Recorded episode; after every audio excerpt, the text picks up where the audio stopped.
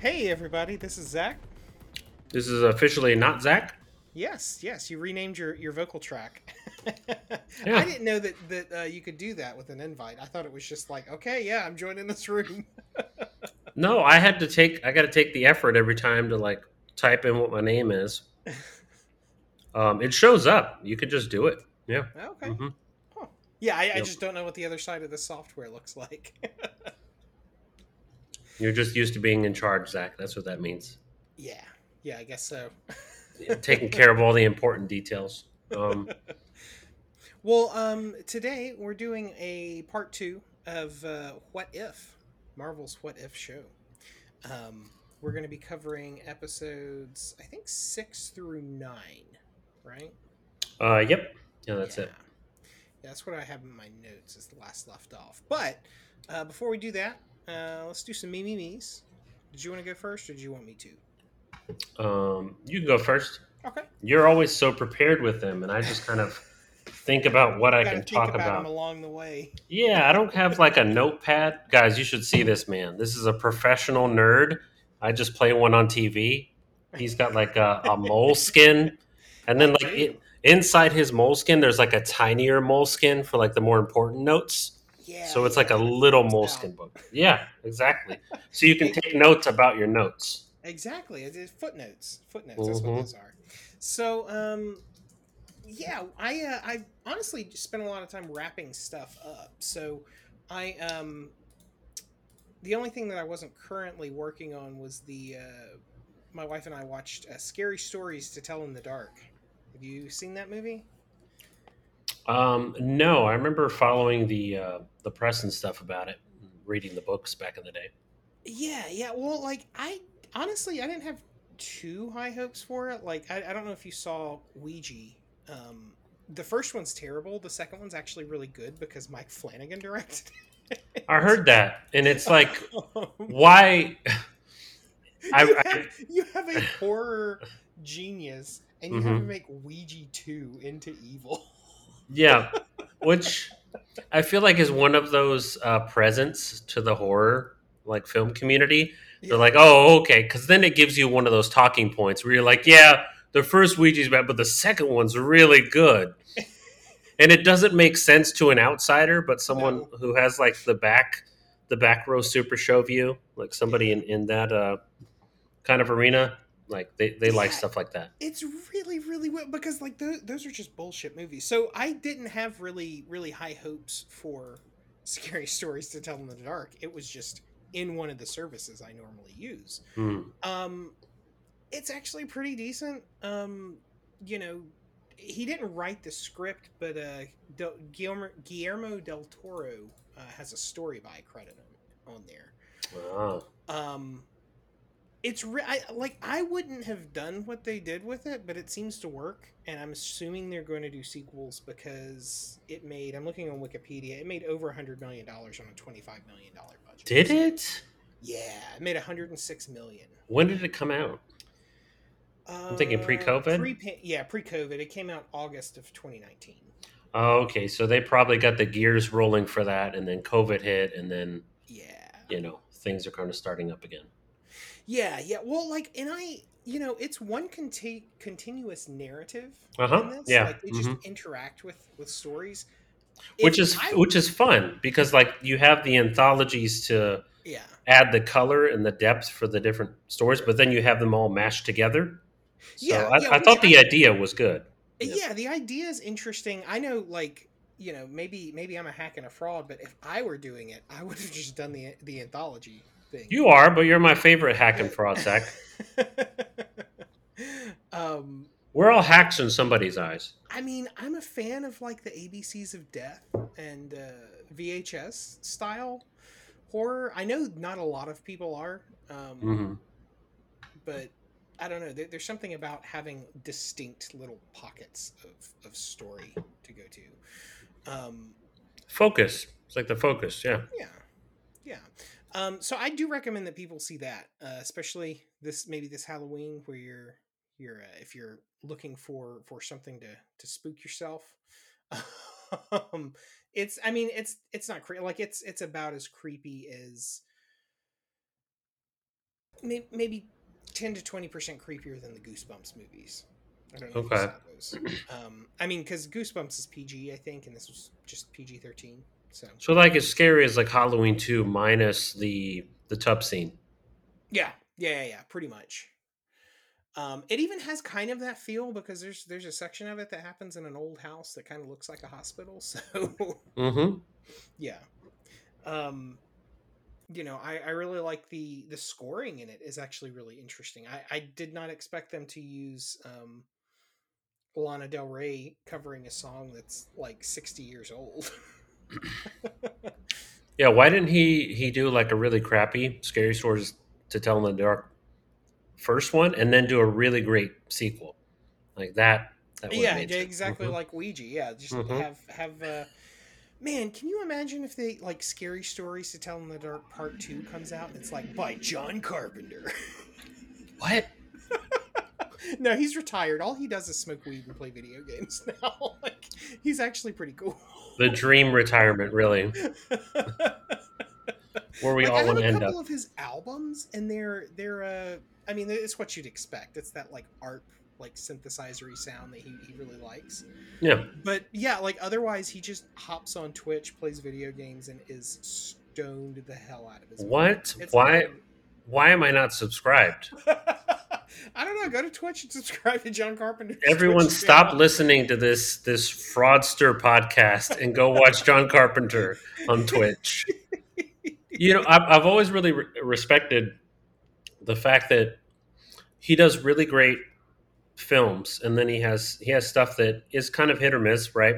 Yeah. But he has really great stuff, and then he's also has like really great music that, and no one should have that spread of talent No. you know it's it's it's too much you know and i've always just been really impressed by that because you make you make an iconic film style you Yeah. also make an iconic soundtrack style at the same time like oh, yeah. that is insane that's I mean, that's why Stranger Things sounds the way it sounds. uh-huh oh yeah Yeah. it's John Carpenter. yeah Um, but yeah, so I recommend going and checking out John Carpenter's Twitch channel. Um, also, the so the first one of the things that I wrapped up was the uh, Doomsday Clock comic run. Um, it's just been sitting on my shelf for a while, and I finally read it. Not keeping it. I uh, I cased it uh, yesterday. I actually went up to to Chattanooga and back to uh, un- unload some stuff, but the uh the doomsday clock line is you didn't stop by? We're only like three more hours past that man. Three more hours past that? Yeah. Yeah. What's wrong with you? Um but the uh yeah no so so so uh doomsday clock is by Geoff Johns and then penciled uh, by gary frank and uh, colored by brad brad anderson. Um yeah what's the and it- story premise Uh, so the story premise, it, it's honestly it's a cleanup title. Like they're they use it to bre- to branch um or bridge uh New Fifty Two and DC Rebirth and kind of tie up all those loose ends before they do the current like multiversity run. Um, it's it's kind of the first comic run. Like I know um Grant Morrison's multiverse or multiversity line actually introduced the concept to DC. But this is kind of the first one that kind of touched on. Yeah, no, the the the Watchmen universe is in a separate universe that the characters can bridge. yeah Um, because the way this starts out is, um, it is, it picks up after Watchmen. It's it's a, a number of years afterwards, and so uh, you kind of have to know what was going on in Watchmen first. But basically, Rorschach's journal um, has been published, and so Ozymandias Ah. is kind of on the run, and so he gathers up a bunch of. Um, well, not a bunch of two supervillains from his world um, to find wherever the hell Doctor Manhattan went, so he can bring him back and kind of kind of uh, absolve him, right? Um, then there's uh, and the DC side is not memorable. I have to be honest. It's it's uh, basically there's a um, conspiracy theory going around. It's kind of in a Watchmen esque way that uh, supposes that the federal government has created its own metahumans, um, purposely to trigger a, an, a kind of an arms race with metahumans from around the world. Right. So it's it's kind of like Warren Ellis's. Um, oh God, what is that run? Is it Super God? I think it's Super God. By Warren Ellis. Speaking on DC, can you imagine? I haven't. Uh, I think I watched the first episode of The Sandman on Netflix. Some fan reception is positive. I, I I don't have much familiarity of The Sandman other than a, a vague idea of what the Yeah. storyline covers. But um, just thinking about this shift up with uh, DC and Discovery Plus, and what if they're able to eventually capture? Because we've had, you know, Snyder fans notwithstanding, we've had a very specific interpretation of DC and its comic book characters. Mhm. But DC and its several different lines and like flavors and like other imprints that are that were underneath the umbrella at one period in time, you know, Yeah. Sandman being included, have so many different tones. Um, and really tones, I'd say was like the biggest thing Yeah. um, because e- even you can have like an imprint of like Superman, and the tone can just be wildly different amongst like creative teams and writing teams. And thinking if you have someone who's smart enough to bring some of that to, you know, like film and also like limited series, because there's just so much there. You know, I think there's there's so there's so large a hunger for um, you know creative efforts in that direction. Like it's not just about big dudes in spandex, you know, flexing their muscle. Yeah, we've moved past that. Yeah. it is not 1942. Yeah. I mean, there's a reason why. Um, I mean, there's a lot of reasons why um, the um, the boys has done so well yeah. um, because we know the language, you know, and uh, frankly, from the limited amount of contact I've had with the boys' comic line, the show's actually better than the comic line, you know, because you get to push even further beyond what was like done there. For like, anyways, it's it's a larger thing. What I'm all I'm saying is that like you bringing up like the tone and the different lines just brings into my mind, oh, how much is available in the DC store chest that hasn't been touched. There really is because you know um, DC because it's it's older than Marvel. Um, it has a bunch of different properties and and lines and things that since 19 how far back do they go? 1932 i think 1931 um they have access to so many different characters and you know it's funny i uh i was listening to a podcast where where they were talking about um marvel's reveals for all the the future stories that are come out and someone was just like yeah they should just you know reboot it and make these movies all separate again like dc did because dc's got the right idea and the co-host of the show was was pointing out and i didn't i had never really stopped to think about it that DC's movie approach now, even though it sounds bizarre, where they're like, "Yeah, everything's together," no, it's not. It's separate. Is is uh, in you know then pitching back to, okay, yeah, everything's an extended universe and connected again. Yeah. Like them being kind of schizophrenic in the way that they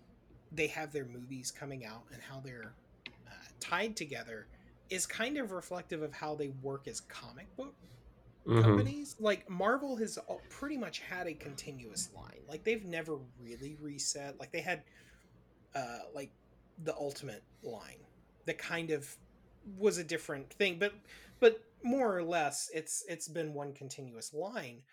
Um dc reboots all the time. Like this this comic series the doomsday clock was specifically written so that they could go yeah we need to tie up new 52 and also rebirth um, and we're doing this other thing so we're just going to bring in the vertigo things now Why not? like but like new 52 and rebirth were done in the span of like what six years where they just detonated their line and started over again. Um, like DC is is much more willing to to kind of do that and see what happens. Yeah. Are they are they always playing catch up, you know, with with Marvel's, you know, sexier line and properties? I have runs that I've loved within DC, Yeah. you know, within my my own comic owning time, you know, related to uh, you know, Superman and Legion of Superheroes like back in the 80s, you know, I had like a whole collection of that and Oh yeah. Yeah. Karate Kid, you know, just really great stories that are near and dear to my heart with these characters. Um, but there's just, I feel like it's, I I would not um, envy whoever has to bring the disparate amount of characters and even like philosophical stances present within them. Like, because even like the Sandman, there's like a whole line of thinking. There's like expression within the characters, or with the Watchmen, the same kind of thing. You have to have someone who's able to conceptualize that and communicate it in a way to the audience Yeah. in a in a whole different medium uh, that captures the spirit um, and hopefully explores it a little bit further, like with the uh, the last Watchmen series on um, on HBO that I thought was really great. Because you have characters like the Question, like how how are you going to explain to the audience the question? I mean, do you want to? You know, is he? You could you could do a really cool story. Could, but so I I have sitting on my shelf right now. I just need to break into it. Uh seasons 1 and 2 of Doom Patrol. Because several months back Amazon had this thing going where they were like, "Hey, there's a deal on this this these sets. You can get each of these if you get them together. It's $10." It's like, "Well, shit, sign me up. I'll buy a Blu-ray of two seasons of a TV show I'm interested in." Mhm. Um, I don't know how they're going to do Doom. Like, I don't know if you've ever read any Doom Patrol, but it's it kind of borders on so surrealist that it's nonsensical at times. Yeah. And so I'm curious as to what they do in the show. I think I've uh, my wife and I have watched two episodes, okay. and uh, it was interesting. Yeah, I, I was intrigued. Like anything else, I mean, there's so much stuff that's in queues, and Yeah. I think we operate. At least I operate, and my wife's a, a completionist in the sense that when she starts something, she wants to finish it. But for me, I could really care less whether I finish it or not. I kind of consume it until my interest wanes, and then I can drop it at the top of a hat. So See, yeah, like uh, your your wife and I are twinsies because like Yeah. if I've started something, it's got to re- be real dog shit for me to just go. No. exactly, yeah, exactly. That's exactly how she feels. Yep. Um, Um, So yeah, right now we're going through uh, other series that don't have to relate, but it's always like, oh yeah, I could come back to it, but it's you know it's I the would percentage the percentage is less than the tens that I might finish something up once I kind of drop it, uh, like immediately. Because I I have the last season of Umbrella Academy to finish um, that came out. Um, right now we're watching Better Call Saul. okay. If if we have a couple rough episodes, I might stop watching that too and go on to something else. See, Umbrella Academy is one that I walked away from halfway through Mhm. the second season. I was just like, mm, "Nah, I'm not doing this. Like, I Yeah. can't. I can't finish this. I don't really." I liked I liked the second season. I think the first was uh was a little more solid. Um, I like the uh, the time jumping bits. Um, that intrigued me. Yeah. No. Well, and that that's a really cool character. Um, I I mean, I prefer the con. Like, may, maybe I'll go back since I, I guess season three is where it's ending, so I may finish it out. But Mhm. um yeah like sandman is is really interesting i um am kind of a huge sandman comic fan um i really recommend finishing out the show um like we've we've got uh like three episodes left um but it hits all of the so far at least it's hitting all of the major beats of the comic line Mhm. um and i mean i know we joke about my my my level of, of dislike of something is kind of like a uh, like a bell curve. Like the more Oh, yeah. it is, the, the Oh, less yeah. I like it, and it, the worse it is, or the best better it is. Yeah. I like it. But so take it for what you for for take this for what you will. Um, is I think it's it's a really good, well put together show. Mhm. Um, in terms of following the comic line. Yeah, yeah. The, the the question spot for you is always the middle of that bell curve because the top part of it you usually are in line with popular consensus. Yeah. The bottom line you're way out, and then the middle of it you're also usually way out as well. Yeah, Uh, yeah. Well, like, so there's a um. Well, and, and the reason I'm I'm saying this is is like they they move very quickly through one of the first major like arcs in the comics, and they they move through it in the first like three or four episodes, and I was just like, okay, well I know like chronologically what's supposed to come next. They got a whole lot of stuff to do. How are they going to tie this in? And they they bridge it really interestingly with the the Sandman and Death story, um, Sound of Her Wings, which is probably hands down one of my favorite comic book stories. Um, and it's just like a single single issue floppy. I think I think like in one of the volumes, it's only like twenty pages or so, but it's so well put together. Um, and they, you know, because they have to make an hour long episode from it, they they put it together with another story that is also one of my favorites Yeah, uh, from a little bit further along. Th- It's just kind of an offshoot, but they tie the two together so that the, the two arcs are, are bridged very well. Um, yeah, you can tell it- that Neil Gaiman has had some some because I, I think he's the one that's been adapting it. Is that he's he's gotten a little bit better about writing his screenplays, I think, and so it would make sense that at his this stage in his career, with all the adaptations that have been done of his work, that that he's a little bit more familiar with. Okay, this is how we kind of need to tie this story together. Um, yeah. I'll say as someone not familiar with the uh, the comic line, other than like a cursory knowledge of the character. Yeah. Like I, it, it would be like someone who uh, isn't familiar with the uh, the entire chronology and uh, escapades of like Plastic Man. Like I, I know what the character sort of does Gotcha. and like his place Yeah. in the universe, but I'm not familiar with any of it. So one thing I was really impressed by is um, how much they tried to translate and convey the storylines, like you're saying, and the different arcs that are present about the character to like a visual video medium without trying to okay, how can we how can we homogenize or process this for popular consumption?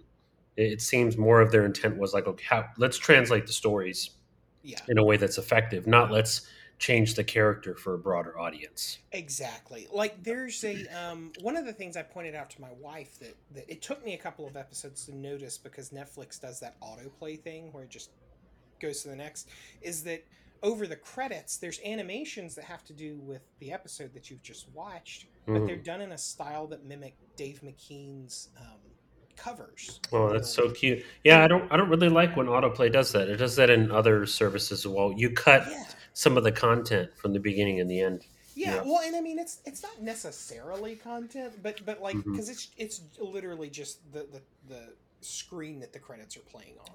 Hmm It's a little like animation or whatever, but it looks like that mixed media um, Yeah. art style that McKean has. Yeah, HBO Max will do that with uh, Westworld, but they will actually cut part of the episode out, Oh, like with the nice. autoplay. And if you don't if you don't press the button to stop them from doing it, like you'll miss the last couple like minute or so of the episode, depending. that's terrible. and that cuts also the behind the scenes that they do at the end of every episode. It's a travesty. Yeah, for, as based on my trade with like interfaces and design, I'm like, why? Why would you do this? yeah, well, like the um. Yeah, I, I don't know why. Like, I guess they, they just want to have one blanket format that they use for their all of their software. I'm guessing. Yeah, they just Control Z, Control A for all of it. You know, Yeah. that's it. Con- you know, Control C, Control A. Yeah, copy pasta. Yeah.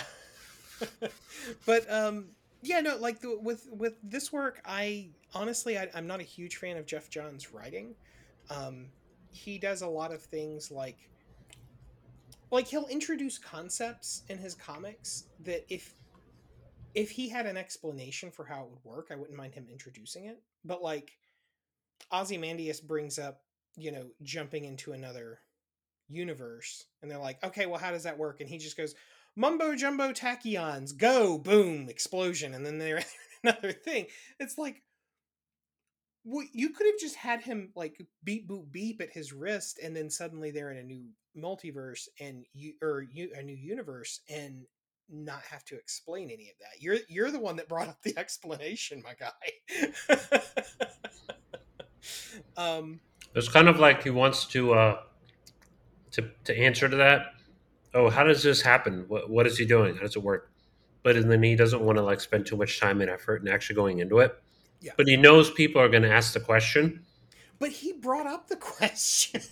Well, he knows- He knows people are going to ask the question, right? Yeah, yeah, But he just doesn't want to take the time and effort to really answer it. right. You know, because he wants to move on. He has a place he wants to go to. Yeah. yeah yeah but but i um all that to say that that I, I think grant morrison is in charge now of the the comic stuff um man having to tie in vertigo which has neil gaiman and alan moore stuff in it and also warren ellis stuff in it like three really good comics writers from the past like 40 years Yeah, just good writers. Yeah. um having to tie that into the disparate like costumed superhero stuff that everyone else has. Like that's no small feat. And um hmm the yeah the the multiverse run is is a really interesting way for Gra- that grant morrison ties all of that together. And it's just like okay this is how these things interact. Here's my big colorful wheel of how they they all touch and go. Yeah. So interesting. and actually they uh apologies yeah. Grant Morrison. I, th- I think Grant Morrison is is uh, non-binary. Yep. Um, but yeah, no, it, it was small, no small feat that they had in front of them, and they they pulled it off uh, very very well. Um, Yeah. Earlier, really- earlier, Zach didn't mean to say schizophrenic. He meant fragmented. yes, fragmented. I didn't even realize that. I did. I was waiting. Oops, sorry. um. Anyway, the, with the with Doomsday Clock, I wouldn't um really waste your time on it unless you really like the Watchmen. Um, they factor in more heavily in it than. Well, the art indicates that they factor in heavily in it, and and they kind of do. It, it is much more of a um, 50-50 type type thing. Um, Yeah.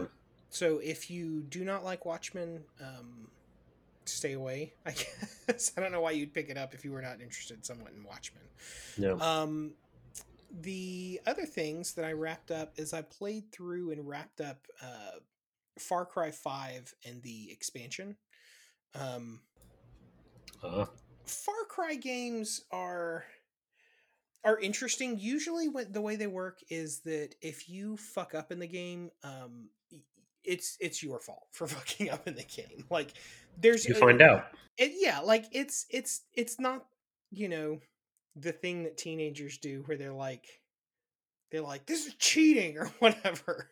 Um, no, like it's it's very you you were trying to do something that you should not have been trying to do. It's your fault that this happened. Um, the fifth one's interesting. It's set on American soil. Uh, you are Oh, I remember this. Yeah. yeah you're you're dealing with religious extremists um and a cult and this one is interesting because it, it kind of has more of a role-playing aspect in that you you can kind of choose where you want the story to go um now the expansion is post-apocalyptic so spoilers for this this very old game at this point but the the expansion new dawn presupposes that this cult was able to get their hands on nuclear secrets hmm um, and access to nuclear silos and cause a nuclear war to happen within the US. So Far Cry 5 New Dawn is all post apocalypse. Um, slowly but surely, society is reforming based off the strength of rail lines. and as much as Far Cry 5 is role playing uh, influence, this one is very much role playing influenced. um, it um, focuses almost entirely on hex crawling and exploration. Um, I didn't finish it because it gets very repetitive. Um, like I'm, I've traded it in. I'm I'm not playing it any further just because it's it's, you know, I hit the point where I'm like, okay, I see where the loop is. Let me get to the next story beat, and the next story beat was just a reset, and then oh, here's more more points on this map for you to go to. Go figure them out. And it's like, mm-hmm. okay, I'm not. I'm, I I I do not need to see the rest of this game because I see what it's going to do. Like it's just going to keep putting more dots on the map and Yeah, isn't that kind of Ubisoft's thing? Is this an Ubisoft game? Is it? I, I thought think, it was. I uh, I think it's someone. Uh, let me see. Uh, oh. Yeah, no, it's Ubisoft. Yeah. Yeah, that's on the map. Then that lines up. Yeah, yeah. So, um, well, like it was much more egregious than than how most of their Assassin's Creed games go, which mm-hmm. was very surprising because Assassin's Creed is very much like hit these things on the map. Yeah, but, you don't have to hit like twenty of them. You know? No, no, yeah. yeah, like like you know the, the the grinding and gathering supplies and this that and the other in New Dawn is like okay, I've uh, why am I gathering toothbrushes? yeah. So that was that was just the DLC, right? Yeah, that was just You went through the main line and didn't have that issue, right? Yeah, no, I didn't have okay. the, an, an, issue with the the main line. I the ending is really um because I played through the last like chunk of it twice because I wanted to see the do you let the nukes go off or do you not yeah. scenario. Like I wanted to see how both of them end up. And I mean, both of them are pretty fucked up because in both of them you die. Like it's yeah. not it's not exactly an uplifting game to play. Um, no, it was really funny to listen to their press during the time that it came out, and um, they well, came out twenty right when like Trump was getting elected. Right? Yeah, yeah, and uh, Ubisoft was like, "This game is not political in any way whatsoever." It's, it's like it's like okay, that may be your position as money bags, Mister Company, but the people who wrote this game and who put the time and the effort to put the storyline together, it's a very political sentiment. Okay, yeah. As a company, you may not want to be like, oh yeah, it's just apolitical, because you're like, uh, yeah, we we still just want to make money on FIFA. Okay, whatever. Um, but as a as a company, I can understand that stance, but it's very obvious that the game itself is a political statement. Yeah. Oh, yeah. Or, or at least messes around with political concepts. You know? Yeah, yeah. Well, and I mean, it's it's really weird because it's. Um, I'm not a huge fan of games where they like thrust you into like, "Hey, you're a cop. Go bust up these criminals," and it's like, okay, sure, I get because I mean, you're you're thrust into the like rookie seat of a mm-hmm. of a uh, an FBI raid um, on this this compound, uh, and you're you're a sheriff's department member who's being helicoptered into the mountains, and there's an FBI guy who's there to try and uh, arrest the leader of this cult, right? Mm-hmm. And there like there's just not a universe where any section of this opening is believable because mm-hmm. like it's it's you the sheriff an npc and this fbi guy. And the sheriff's like let me go along. These are locals. I know how to handle them without getting them too riled up. Like because mm-hmm. they and you land in the middle of their their their camp on a mountain and immediately you're surrounded by armed militiamen with, with assault rifles. It's like, I don't think these four guys are walking back out of this building. yeah, I also don't think they would have only um, sent four guys. Yeah, I, I, really don't think they would have sent just four guys. Have you seen what they do? I mean, barring terrible news on Kotaku and other things where people swat each other, but even during like swatting calls, Uh-huh. like they send freaking everybody's so gung ho yeah, uh, to join in. And as someone who's worked in the backgrounds, not as an actual policeman or anything like that, but as far as uh, being involved in the communication aspect, Yeah. As soon as another jurisdiction like is doing something like that, the local municipality has such a hard on for getting involved. Oh, it does. It Yeah. does. It, it makes all of their little peepees very, very big and. Yes, yeah, they they want they just they want to strap up and look like an action hero. Yeah, they they they'll just stand outside and just watch, and if they get an opportunity to join in, they will. Like, yeah, it's yeah, it's it's something to behold. Well, I've, uh, also in small towns too, like like where I'm from, where hmm someone will get will get like pulled over, and there'll Mhm. be like, goddamn three cruisers, and it, maybe I don't know the whole story. It looks like a dude who's just been pulled over because he ran a stop sign, not like they're busting, you know, a drug runner who's smuggling drugs and down the east coast. On that on that point, I won't say if it's a municipality I worked for or if it has to do with an adjacent municipality for Mhm. like legalese reasons. Yeah. I have legit 100% heard uh, of interviews, one of them of note, where you know you had uh, an officer was interviewing candidates, and he was like, you know, why do you want to be a, an officer of the law? And most people have like canned responses. They're like, oh yeah, you know, I want to protect and serve, you know, serve my community. This guy legit was like, listen, I want to like go woo woo in my car. I want to drive really fast and I want to be able to do police chases because he's like, that sounds awesome. And the guy was like, I mean, you're honest about it. Like, I can't really knock you for it. You're saying what a lot of the other guys here want to do. And I know police stations can be very dangerous, just civilians and et cetera, people around. I'm just, I've heard the testimony. Like, there are people that are like that. yeah, They Yeah. they want to drive fast and hit the bad guys. Yeah. Yeah. Well, like it's it's funny you mentioned that up. There, there's apparently a, a thing a few years ago that came out where it's like, oh my god, if if have you been busted for uh, planting evidence or uh, threatening your spouse with a gun or shooting too many suspects for various reasons? Well, you can get a job at the Albuquerque Police Department because they take whoever. Yeah. They give you a bonus if you're coming from from another police organization. They no questions asked. Yep. Yeah. They want. You have these. Yeah. You have these transitory cops. I mean the. The not not the Colbert Show. Um, Oh, John Oliver. the John Oliver has done a couple. One specific episode about migrant cops who. Um, and then there's a name for them too. I forget the colloquialism name, but you did see that. You saw people who were disciplined, who were about to, you know, they were on leave or on suspension, Oh, yeah. and pending the investigation, they would have been, you know, they would have had to hand in their badge and stuff. But if they leave right before then, then they can just, oh, I'm still a cop, you know, and, and Yeah, apply to a this other jurisdiction. It's not a Yeah, yeah. yeah. I decided to move over here and, and whatnot, and Yeah. yeah.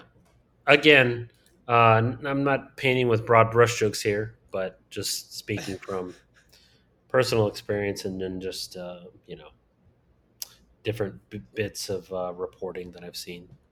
Yeah, yeah, and I mean it's it's uh yeah. Anyway, how that relates to Far Cry Five is that um, there is no way in hell three sheriff's deputy or two sheriff's deputies, a sheriff, and an FBI agent are breaking into a compound unassisted by lots and lots of people back. Yeah, you're not a you're not a Fallout character here, right? You know, Yeah, it's not like it's it's yeah and, and i mean it's it's an interesting um game i think they rely a little bit too heavily on stereotypes of rural communities Mhm. like because one of the the things is that you know this cult has just absolutely um taken over this this town. Like everyone is a member of this cult, other than like a couple of people here and there. hmm And that's gen- like if you look, it's like that's generally not how cults work. Like they're they're closed off. Like they don't really send people back out in into the larger society for these purpose for like purposes like this. Um, plus, I mean, you know, like I guess you could make the argument that that if you go to Salt Lake City, everyone there is a Mormon, but it's like, yeah, well, yeah, they kind of established that that city is the kind of a Mormon city. Like it's it's not like how this game presents a cult having just infiltrated and poisoned a community. Um, Yeah. I, I feel like there are far too many people who are just of the stripe of I don't want anyone telling me what to do. That especially here in America, that like yeah, you, you might get some, but you're not gonna get the entire town. Not not everybody uh, within the town wants to establish their own independent uh, government yeah. uh, on their their separate patch of land. There's gradations. Not everybody's on on an extreme spectrum. Oh, sure, sure, yeah, but I mean, like the, uh, yeah, like the, the the way the cult is presented, it's kind of like a Branch Davidian thing, where they're like, "This guy's our messiah. All of our wives are his," and it's like, I I don't think that's a pitch you're gonna you're gonna Mhm. get like the 400 people who live in this town all on board with. Yeah. I don't even think you get a majority of people on board with with that pitch. Know? um. So yeah, like it, it kind of relies on that that trope of like, you know, just a bunch of hicks out in the middle of nowhere. All he says is Jesus, Jesus, Jesus, and they all jump on board. Um, se- seems to be how the cult springs up in this game, which. I mean, may, I've never lived in Montana, so may, maybe people in Montana are like that. I, yeah, I, it, it, it's kind of offensive to, to people who live in rural uh, communities, but um, it's a fun game to go fast and shoot bang bangs at people. Hmm so if you like that, um, check it out. And then the uh, the last thing I did because I don't want to take up too much time is uh, the I've watched through the eight episodes of the Resident Evil TV series. How many episodes? Eight. Oh, you mean the whole thing then, right? Yes. Oh, okay. I started that. I think we stopped at six. Okay. It was um weird. Weird in that I feel like the first two or three two episodes was like, oh, okay, cool. They're focusing on Umbrella and etc. Yeah. Um, and then I get the conceit of moving back and forth through time and exploring these these sibling relationships. But then the relationship between a Wesker and his kids, um, it it felt really s- like soap opery to me. Um, I don't It know. is. It kind of leans into some melodrama there. Yeah, I- it- honestly, I think this would have been better as like a five or six episode season. I feel Maybe. like is too much for what they had material for. Yeah, yeah, I did feel like they're trying to stretch out some of these moments. Yeah.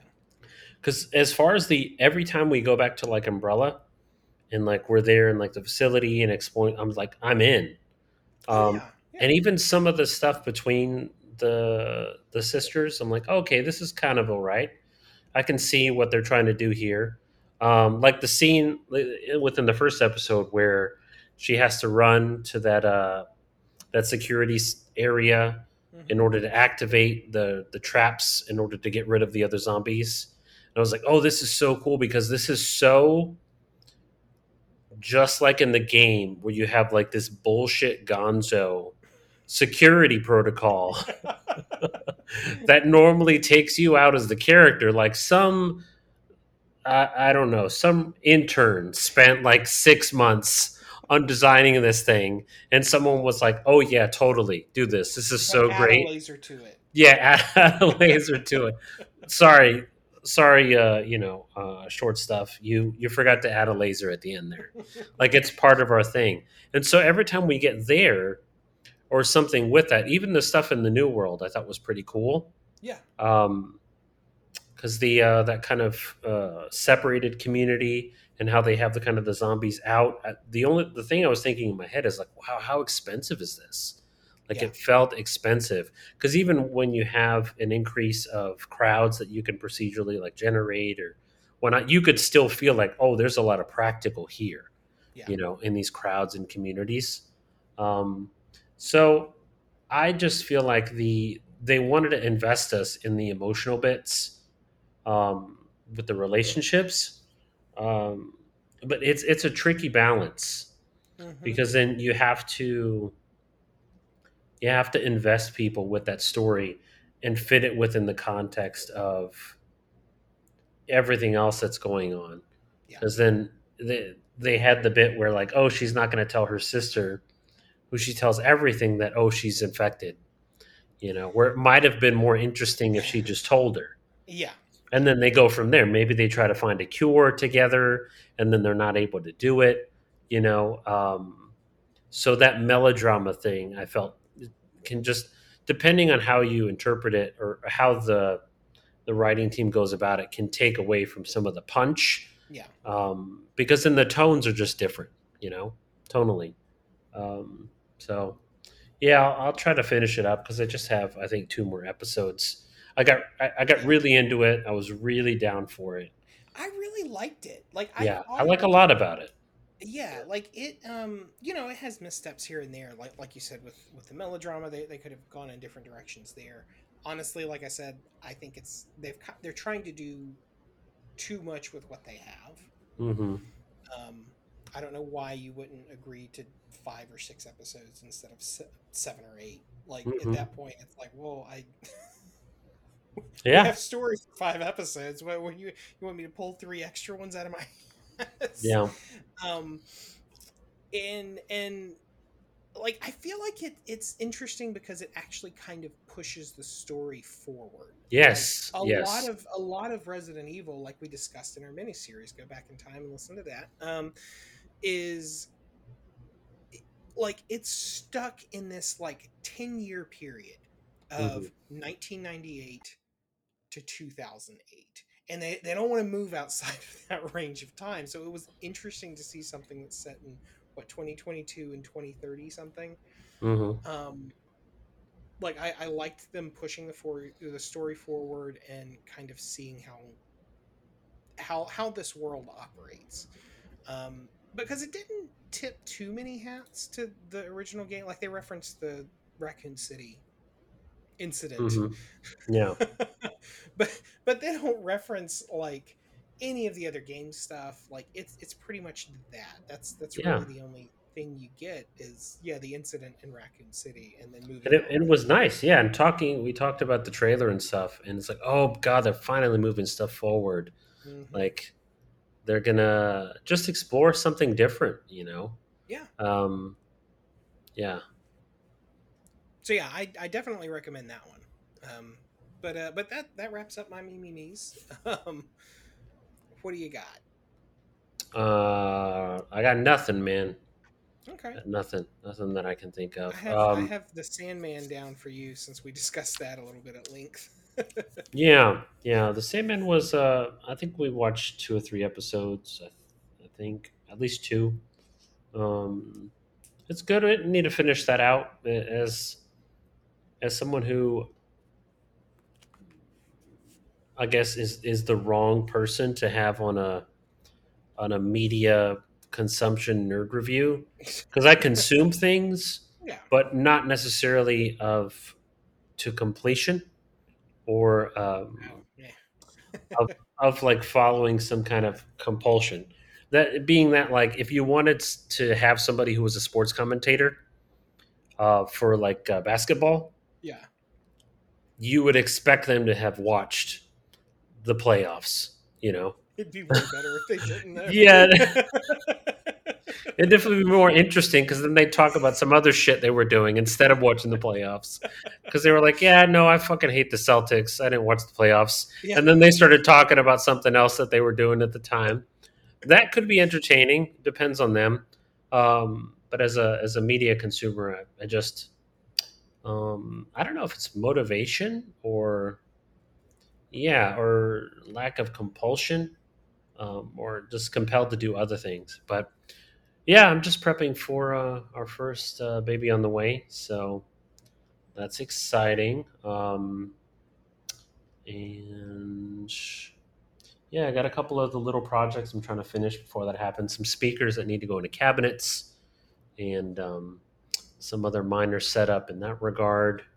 So that's all nerd stuff. I have a early '80s, I think, uh, Electro Voice EVM 12L that needs to go into a cabinet, and um, that's that's a speaker of to nerd out in other things of of specific rock and performance lore. Um, you know, JBL's. You, know, you got Stevie Ray Vaughan playing with his 15 JBL. Um, EVs have been in tons of different cabinets in different rock contexts, along with Celestions um, in uh, in their own iterations. So it's a very clear, clinical kind of sound. Um, it's the difference between um, I guess uh,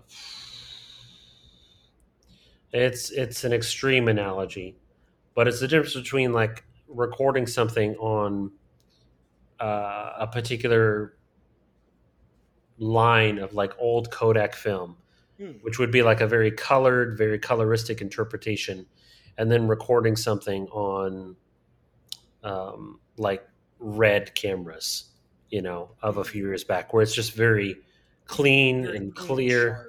Yes, and that's an EV speaker. It, it produces things very sharp and very um, of a certain kind, very uh, authentic or clinical to what the experience was when you were there. It's colored in its own way, but it's it's designed to be very clinical. So I got to put one of those in because I've never had one of those speakers in. So I'm gonna try to do that for the babies here, and um, yeah, looking forward to a couple weeks of sleep deprivation. Um, from what I hear, it's the only thing people talk about is being sleep deprived. Um, and I guess in my contact with the male gender, um, that's the only thing these guys talk about is how sleep deprived they were, and it's like, it's, it would be like um, if you talked with someone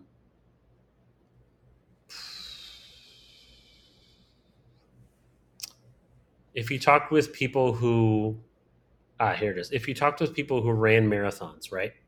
Talked to a bunch of guys that ran marathons and who completed the marathons right and the only thing they talked about was how much their feet hurt that's what it kind of feels like you know um, I see what you're saying. Yeah, Where like you're not the- the whole story. the only part of their experience that's uh, that's cognizant and, and salient to them is like how much their feet hurt not not the fact that they brought in like another life into the world Yeah. like what that experience changed in their perspective uh, what that felt like to be like a father it's like no my feet hurt and it's like that's that's not the only reason and, I, and Yeah. I- i'm not sure if that has to do with uh, typical The like male emotional expression Yeah, and and having to oh okay this is the only thing that's safe to talk about with this person right, right. unless i'm like really close to them and feel like comfortable with expressing things emotionally Right.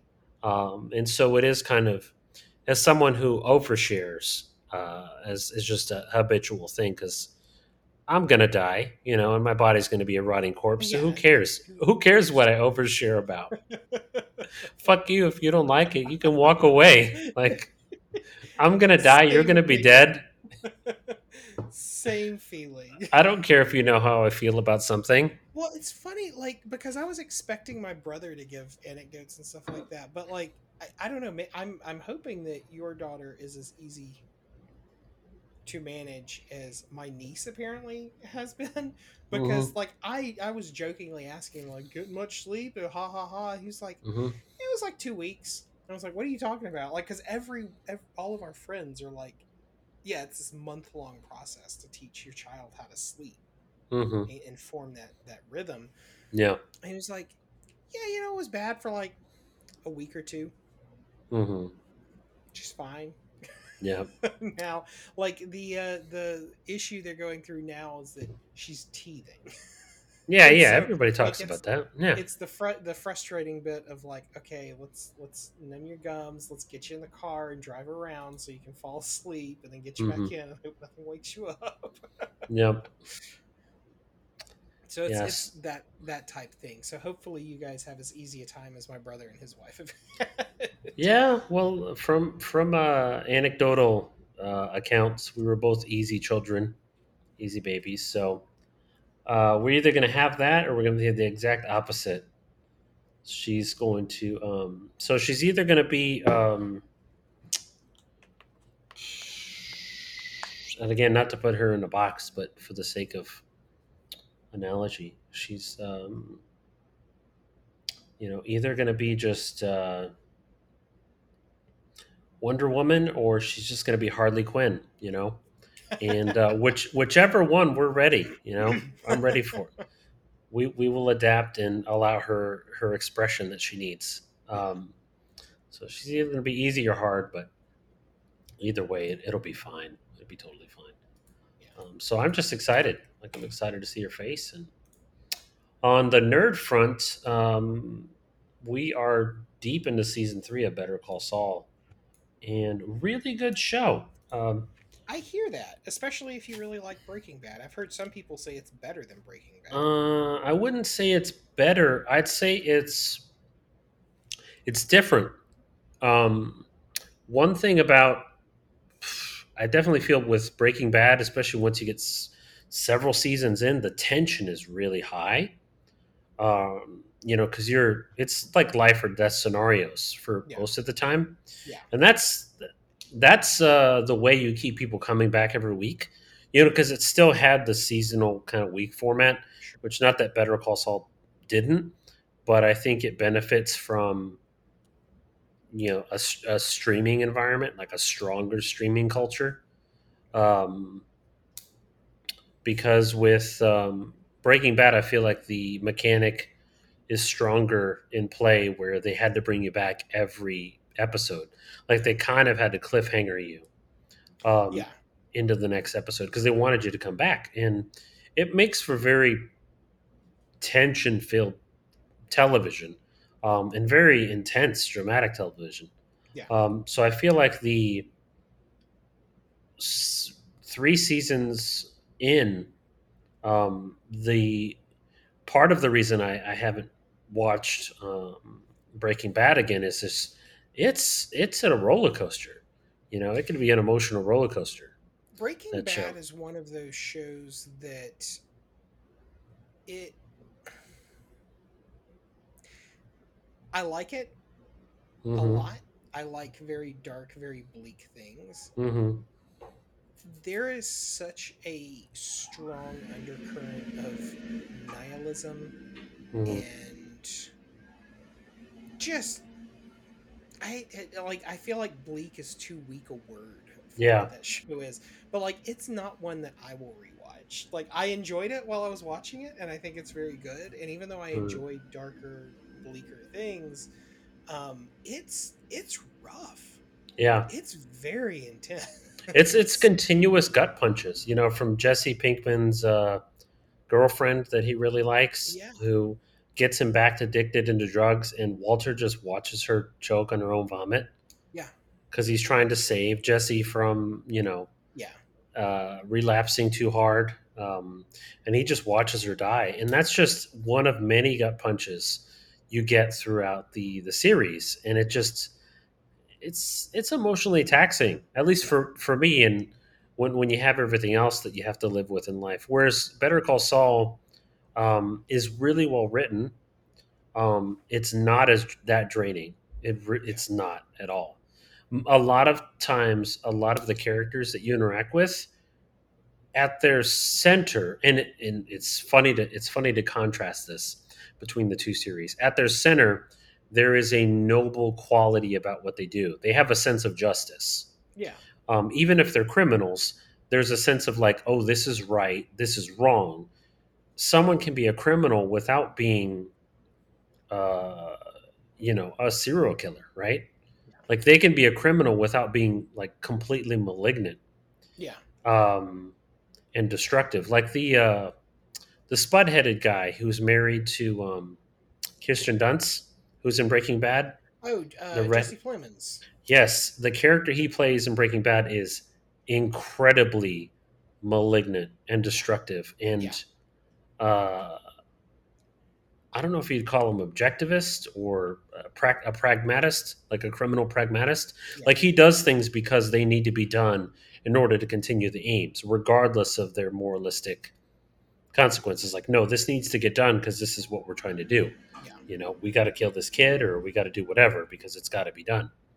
Um, and most of the characters in Better Call Saul are not like that at all. Like they have they have a sense of right and wrong even within their criminal enterprises, and it really contrasts talking about Breaking Bad, like what kind of person Walter White was, and how uh, eventually pragmatic and I guess you could say evil. Um, and other characters, not completely, not like a guy like the guy who's married to Kirsten Dunst. You already said his name and I forgot it. Um, that guy, you know, and part of his, uh, headed gentleman. yeah, the potato headed gentleman. He's a spud. He's a big old spud. He's got to have a great personality because, man, that guy's a spud. Um, again, I loved his performance and I think he's great. Um, and uh, even him and that whole neo-Nazi sect that uh, is within the uh, the show, within the confines of the show, not the actual person. Um, it really contrasts uh, the different kinds of characters and people that you're interacting with in that regard, and um, so it's an easier show to watch, and it's still done really well. It's um, unique in- other ways. I'm not going to touch upon as someone who's seen um, Breaking Bad to have kind of an earlier timeline to play with. So if you like good television, I recommend it. It's um, not as nail bitey, I think, as um, Breaking Bad. Uh, there's not, and and because of that, I don't feel like there's as many kinds of moments that stick with you in the same way. Uh, one character in particular, Crazy Eight in Breaking Bad, is is one of Walt's first forays into doing things uh, because they need to get done. Hmm, Um, where he chokes out Crazy Eight, he's got him tied up in his basement, Yeah. and he ends up asphyxiating him with a bike lock Yeah. because he knows Crazy Eight has like the the uh, shards of the ceramic plate in his pocket with him Yeah. because he he goes through the trash. He sees that there's a piece missing, and he's like, "No, no, no, no, no, no, no." You know that whole moment. You don't have a lot of moments like that in Better Call Saul, Yeah. but you're also don't have to sit with your you know your butt puckered as tightly through Better Call Saul. You can kind of take in more of it at a time. Yeah. So it's it's a different uh, storytelling style. So well, did you guys see the Netflix movie that they did that that finishes up? I did. Breaking it was The good. El Camino one. Yeah. that that's another one that I think was really good. Like it it maintained that Breaking Bad like Yeah. uh, Yeah. intensity uh, Yeah. the entire way through. Um, but yeah, no, like I may give Better Call Saul another chance because I watched the first like three episodes. I think It's- it takes a bit. kind of Yeah. It takes a bit.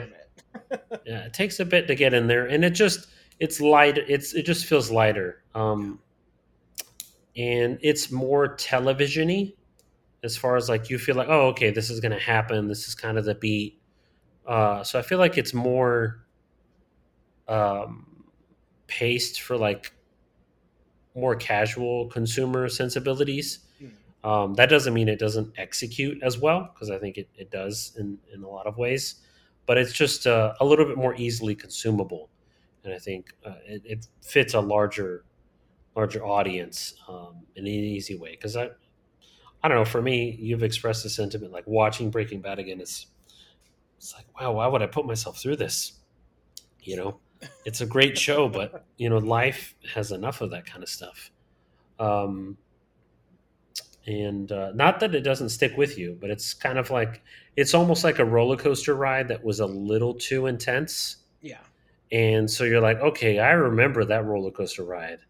I don't know if I want to get back on. You know, um, the gut bucket. I believe Yeah. it's one of the episodes that Stuart and I did discussing it. Uh, I can't remember if it's the first movie or second movie, but we have a long extended discussion about the merits of uh, the Ninja versus the Great American Scream Machine, Mhm. and we settled on the Ninja being. I think Breaking Bad is the Ninja roller coaster Mhm. I th- uh, of of roller coasters. I think. Yeah, It will punch you in the head and try to break your neck. yeah, yeah. And you remember it. You remember it. And you're like, wow, that's someone did that, and that's amazing. Yeah. And I got to write it, but it's like, oh, I don't know if I'm ready for I'm that. Not going back to that one. Yeah. so it's it's a little bit like that. I, I, watching Better Call Saul, I, I kind of do want to go back through um, Breaking Bad again. I think I, I'm in the middle of a rewatch uh, about a year ago of up to season two. I think I was at watching Yeah. it again, but uh, it's just it's intense. It's intense TV, you know. Um, and maybe that's just a you know a, a really a, a tip of the hat to how well done it is. Yeah. Um, Oh, it's. I mean, it's it's very well done. It's there. There's one story. I don't know how true the story is, um, but it wouldn't surprise me given the the way that Vince Gilligan approaches uh, show running. Is that we talk about how big of a nerd he looks like. He's just such a he's nerd. Such a nerd. But but they, From one nerd to another. Well, standards and practices apparently said, "Hey, you can't shoot these scenes like this." And he was like, "What are you talking about?" And they're like, "You're literally showing people how to actually make meth. You, you Yeah. show each individual step." and that made him back up and go, "Huh? I am showing people how to make meth. I guess I should cut some of this shit out."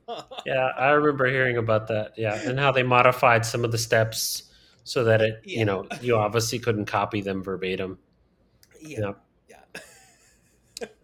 it's it's very funny to me that this show is very dark and then also was go- could have gone down the path of being the show that teaches them how to actually make meth. Uh, I feel like maybe if you went, if you uh, went back and maybe had a little bit more lax standards and practices for that, like it would have slid through and it would have been the Bible Yeah. for uh, for meth making. Yeah, I'm sure there's a fan recut uh, where they edited out segments where like, oh no, you don't want to do step three. Here, replace step three with this. Otherwise, your meth is going to turn out all wrong. Um, I 100% believe that has to exist somewhere. Well, Someone, it's, I guess it's it. it's like um, what is the song? There, there was a song that came out probably when when you and I were were kids, um, or maybe not kids, maybe in high school or something. that- Mhm. it might be Pusha T, it might be Master P. I forget who, but it's it's a uh, it's a song that actually made its way onto an album where it, it like lists out step by step how to make crack rocks. oh man. So, um, yeah.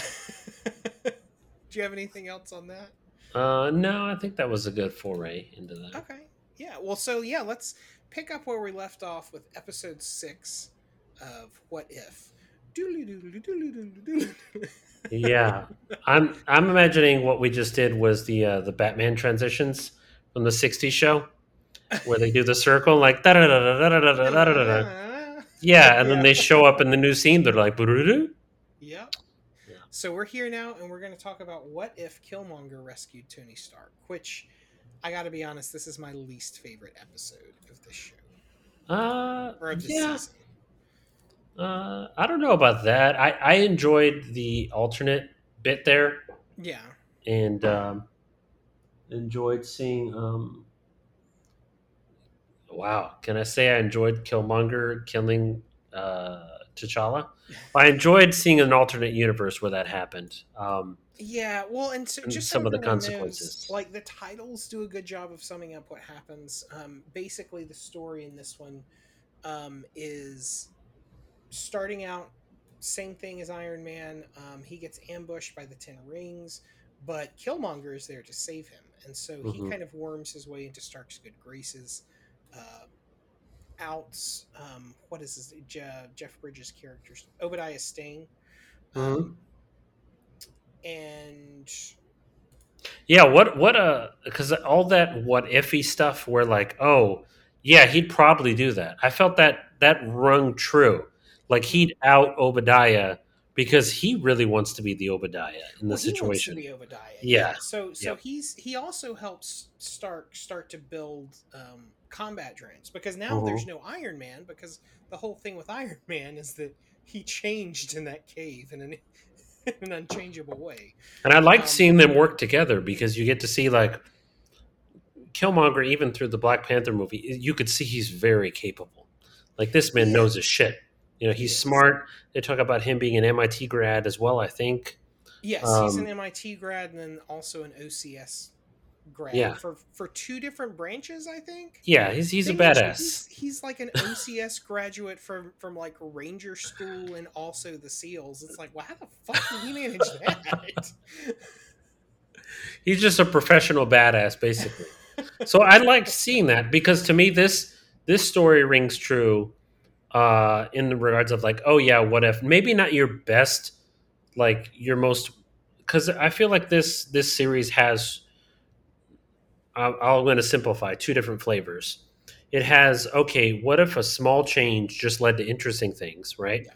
What if a, a small change led to just whole fucking huge shit, you know? Those are Like my the- yeah, the Doctor Strange one is a small change leads to like a whole fucking universe yeah. getting consumed. Uh huh. Um, because you have to imagine in that universe, like you got a again, this is gonna upset, upset some fans, but you have a Galactus. He got swallowed in that shit too. Like everybody got fucked. You know that whole universe just gone. Maybe Galactus pieced out to some other dimension, whatever Sure. regardless. we'll leave the fans for that. But you have small changes, big consequences.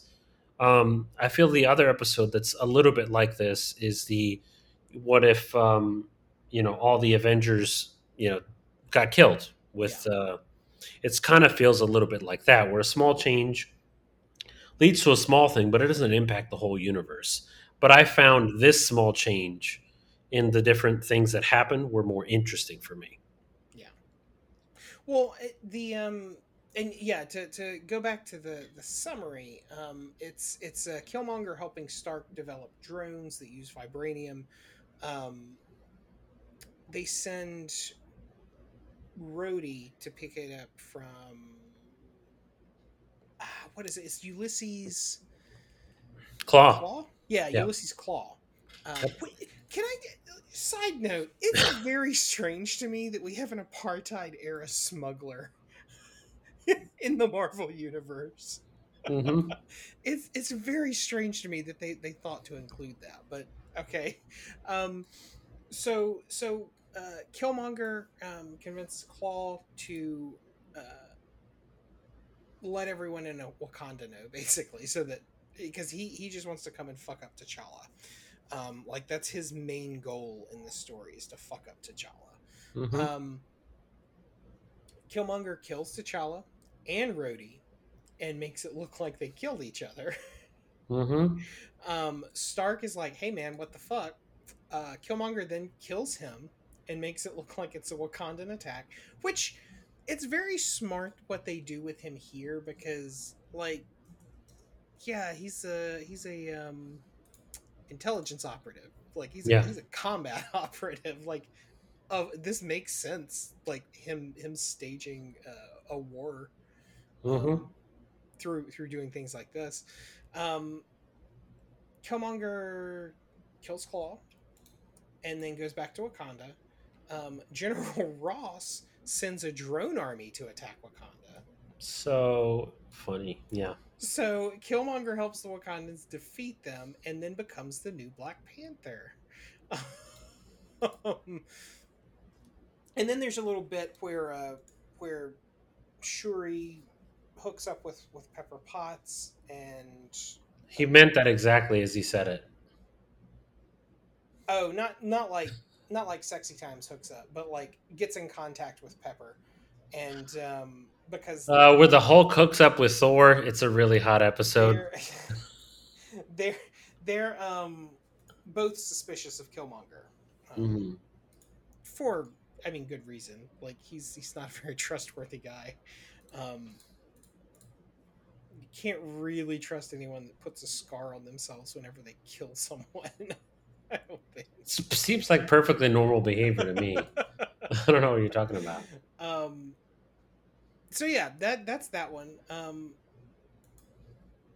it's it doesn't affect the larger universe i mean i guess whenever thanos comes there will be no one there to make the sacrifice for the snap Yeah, yeah. Within the arc of the What If series, it just shows, yeah, here's another version of Killmonger who is untrustworthy, mm-hmm. um, or more so, serves his own aims, like Yeah. serves his own interests.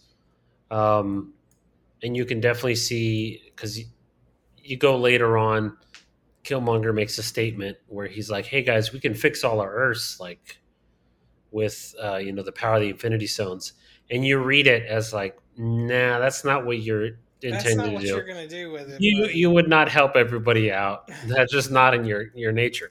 I don't know what you're gonna do, but it's not that. well you know what's funny is is uh that's that's my prediction of um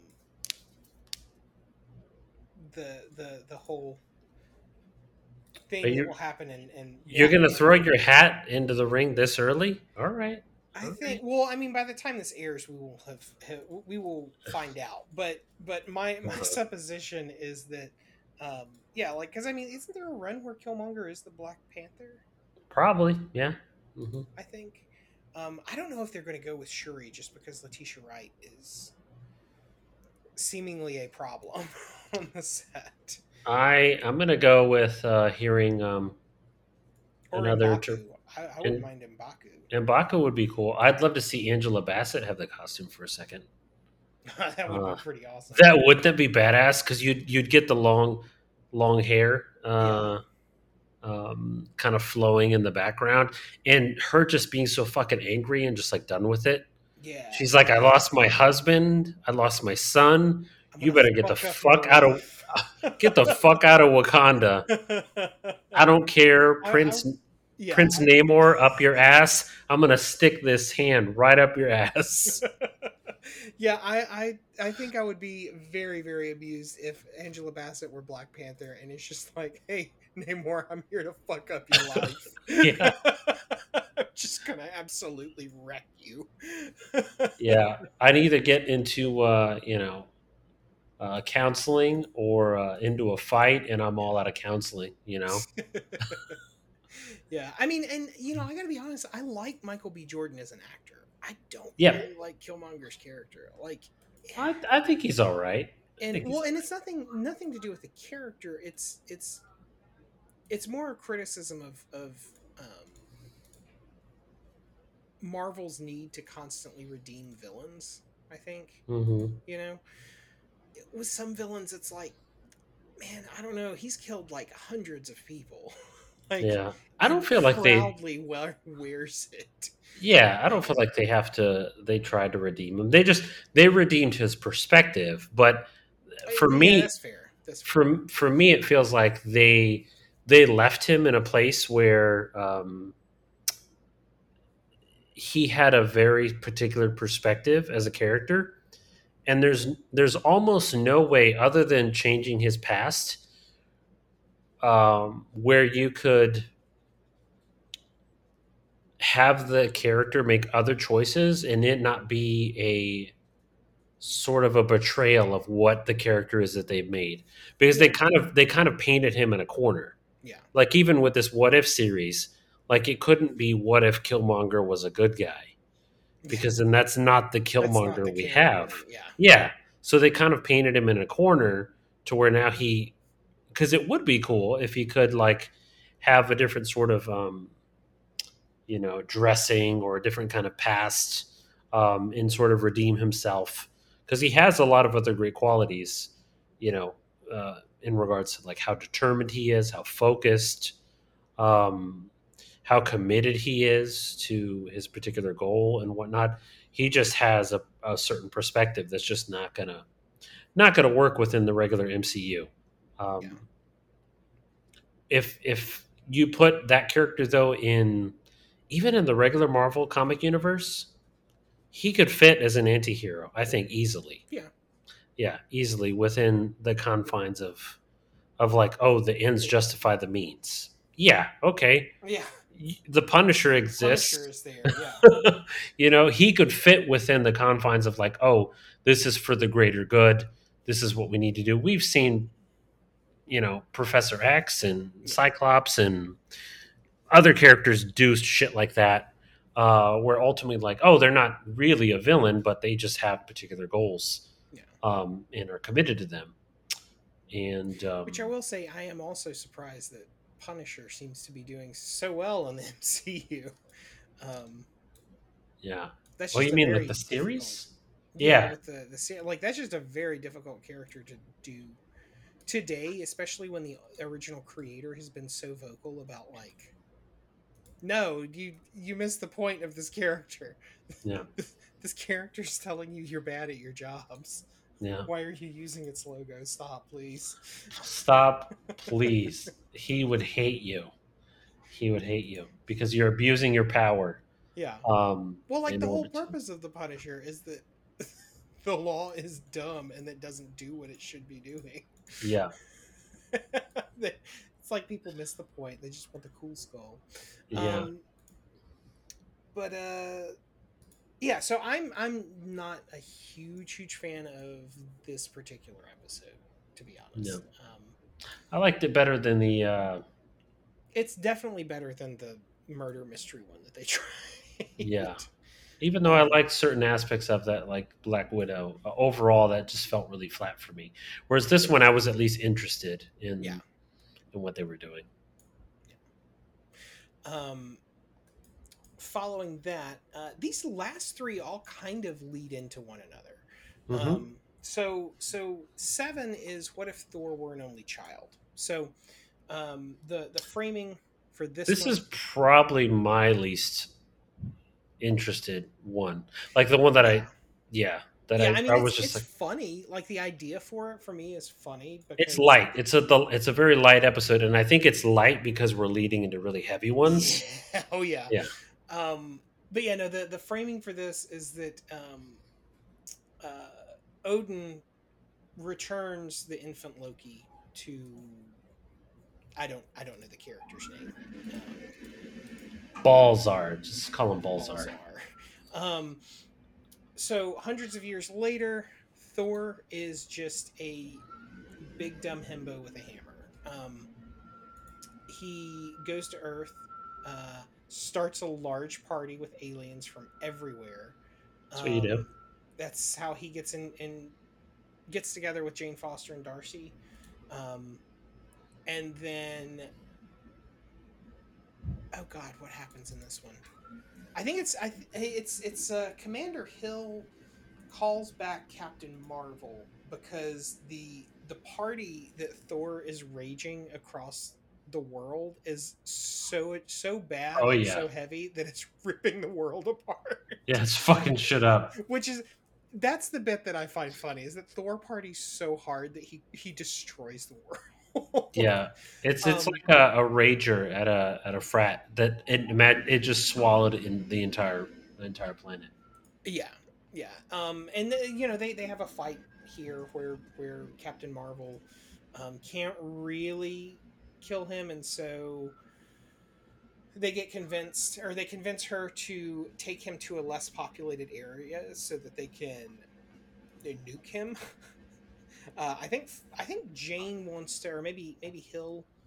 Uh, no, no, it's it's Jane that wants to get convince Heimdall to suck him back up. Um, Phrasing, Zach. with the with the rainbow rainbow bridge. You're you're venturing into fanfic territory. here. I'm very very tired, and so my my cognizance of exactly what I'm saying is not very high. Um, That's the, perfect. uh, so yeah, so so um, Frigga then contacts Thor and is like, him back up. "Hey, uh, you need to cut the shit. You're in trouble, right?" hmm Um, and then Thor, I think he's in the middle of hitting on Jane. Maybe he's Mhm. asking around. He, he he's he's in the middle of talking her up in some way. Um, and then the end of this is uh, Ultron. Um, uh, leads an army into their dimension to conquer it uh, because he's got all six Infinity Stones. hmm So yeah, that was this one. There's an appearance by uh, Howard the Duck, which I, I found funny. I every I, I enjoyed almost that as much as anything else in the What If series. Is the uh, cameos by Howard the Duck. Yeah, Howard the Duck. The they have the Grandmaster here as well. hmm Um, yeah, this this one's just kind of kind of a, a jokey one because the the next one. Let's just skip on, on into the next two. Um, so eight is what if Ultron won? So, uh, and th- this one is actually I think convoluted enough that I'm gonna pull up the story. Okay, so uh, the story in this one is Ultron uh, gets the Mind Stone and Vision's vibranium body, defeats the Avengers, launches a nuclear holocaust, kills most of humanity. Um, Thanos shows up to take it. Ultron cuts him in half and then takes the rest of the Infinity Stones. Yeah, he's like interesting. Um, Yeah. and then creates this drone army. And he decides, look, this is my universe. I got to take this universe. Um, So let me let me stop you right there though. In that the beginning of this episode was exactly more what I wanted from the second Avengers movie or Ultron because you have like Ultron's timeline where he's just like wiped everyone out. Like people are just barely hanging on and that I was so thirsty for that that when I saw this episode I was just like um, nom, nom, nom, nom, nom. I just Oh, I wanted more of it. Yeah. Yeah, this is more what I was hoping for because Ultron, like, uh, James Spader was good casting. The way they did Ultron is, I, I, I think Whedon is not the best person to do an Ultron storyline because he, Also- he wants to work those jokes in, like him Yeah. wearing a trench coat, and it's, it's like, it's it's a whole the, for me it, that whole storyline isn't is an arc like that's a whole that's you don't squeeze that in between the avengers coming together and the thanos arc like it's a whole arc like Yeah. you should it's a whole arc and you get like but but then you also have the the issue from a continuity perspective where like all the heroes are destroyed we have this alternate timeline and then you have to go to like some kind of retconning or Yeah. like time yeah. I mean, I guess they did the best they could. Like, I feel like if, if they were if they were doing Thanos and they're they're going to the the outer space cosmic stuff, rather than doing Ultron, man, just do Annihilus. Like, Mhm. like they could have very easily done that a little bit better in one movie than you, you can Ultron. yeah Um, and it, little kids saying ultron like that sounds great to me you get to sell really cool toys yeah. you get every you Yeah. say ultron it sounds like you're saying something cool Well, like Yeah. they're they're um with all the multiverse stuff that they're doing in Phase Four, like you could have had Ultron be the big bad of Phase Four, hmm and then do everything else that you're doing now. yeah Um. Anyway, um, the Watcher makes some comment uh, to himself, and Ultron hears him. Um, it discovers that there's a multiverse. love it i love that scene Yeah. the Watcher. Yeah, I love it when he's chasing him through the different multiverses. Yeah. like, Let me get you. I'm coming for you. yeah Um, and uh, yeah, like it cuts back and forth. So so now uh, it goes back to the original timeline where Hawkeye and Black Widow uh, are the ones that have survived the the, the nuclear strikes, um, and steal a copy of Zola um, to to upload uh, into a, uh, a drone body. Um, Ultron leaves their universe, so all of this is for nothing. Um, Hawkeye sacrifices himself. Black Widow and Zola escape from Ultron drones, which the Ultron drones are very creepy. Like the way they're animated, it made me Mhm. itch because it reminded me very much of bugs. Yeah, Um, bugs and almost like uh, marionettes, you know, like puppets. Yeah, Yeah, they miss, they move, they miss frames. Like they're Yeah. intentionally animated to where like you don't get those in between frames. yeah, and So it they move kind of unnatural. weird. Yeah. Mhm. Um. So you know, it cuts back and forth, and then now Ultron is battling the Watcher through different universes and just Beating his ass. I loved that fight scene. Yeah, Yeah. absolutely demolishes him. Um, the Watcher then goes to Strange Supreme's uh, empty universe and says, "Hey, man, I need some help." I was just gonna leave you here to rot, but actually, uh, I kind of need you. yeah, I need Yeah. you now. It's kind of like if you left a friend on the side of the road after like an argument, and then you And came back like had the cash. yeah, and then you came back like a day fucking later, and you're like, "Oh, my bad. I'm sorry. I left you by the road to die. Uh, can you give me some of that money, please?" Yeah. Um, and then that leads into episode nine, which is what if the Watcher broke his oath? You know, his his oath to not interfere um, is what that is referring to. Um, It is funny though because watching it again, it's more like what it. It should more be like, what if the Watcher got his ass beat? Because at that point, it's beyond his oath. yeah, because you've seen other storylines from narratives where what if the watcher broke his oath because he's so morally compelled to have to do something yeah, because he's like the moral anguish of uatu other than uh, unlike the other watchers who are just more clinical assholes yeah, uatu is like oh man this is just just feels wrong. I gotta get involved right? Yeah. but ultron beat his ass you know? So it's more like, what if Uatu got his ass beat? Because it's less of that moralistic scenario that we've seen in the past from the comic lines and stuff, where he's like, oh, I, I just can't help but get involved. I have to do something. This is more like, I got my ass beat, you know? I got to get involved because my ass is getting beat. You know, and I don't know what's going to happen. I won't be able to. I won't be able to perv out anymore and watch, as Ultron says. Like, be really creepy by just watching. yeah. I won't be able to do that anymore and fulfill my kink uh, with Ultron here. So I need to get rid of Ultron so I can go back to my kink. Yeah. No, yeah, this should be what what if Ultron taxed that Watcher's ass? Yeah. is the uh, is the better title. What if the Um, Watcher could not do his kink? Yeah. yeah, I wonder if the Watcher has like a thing where he can like choke himself while he's watching. Like, is he that that type of guy, or is, Yeah, he's got, like- He's got like an energy band, you know, that he can kind of strap behind him. He had like a whole outfit and everything. like his uh his his suit of armor thing. And uh yeah they make a comment about he how he has like a giant baby head.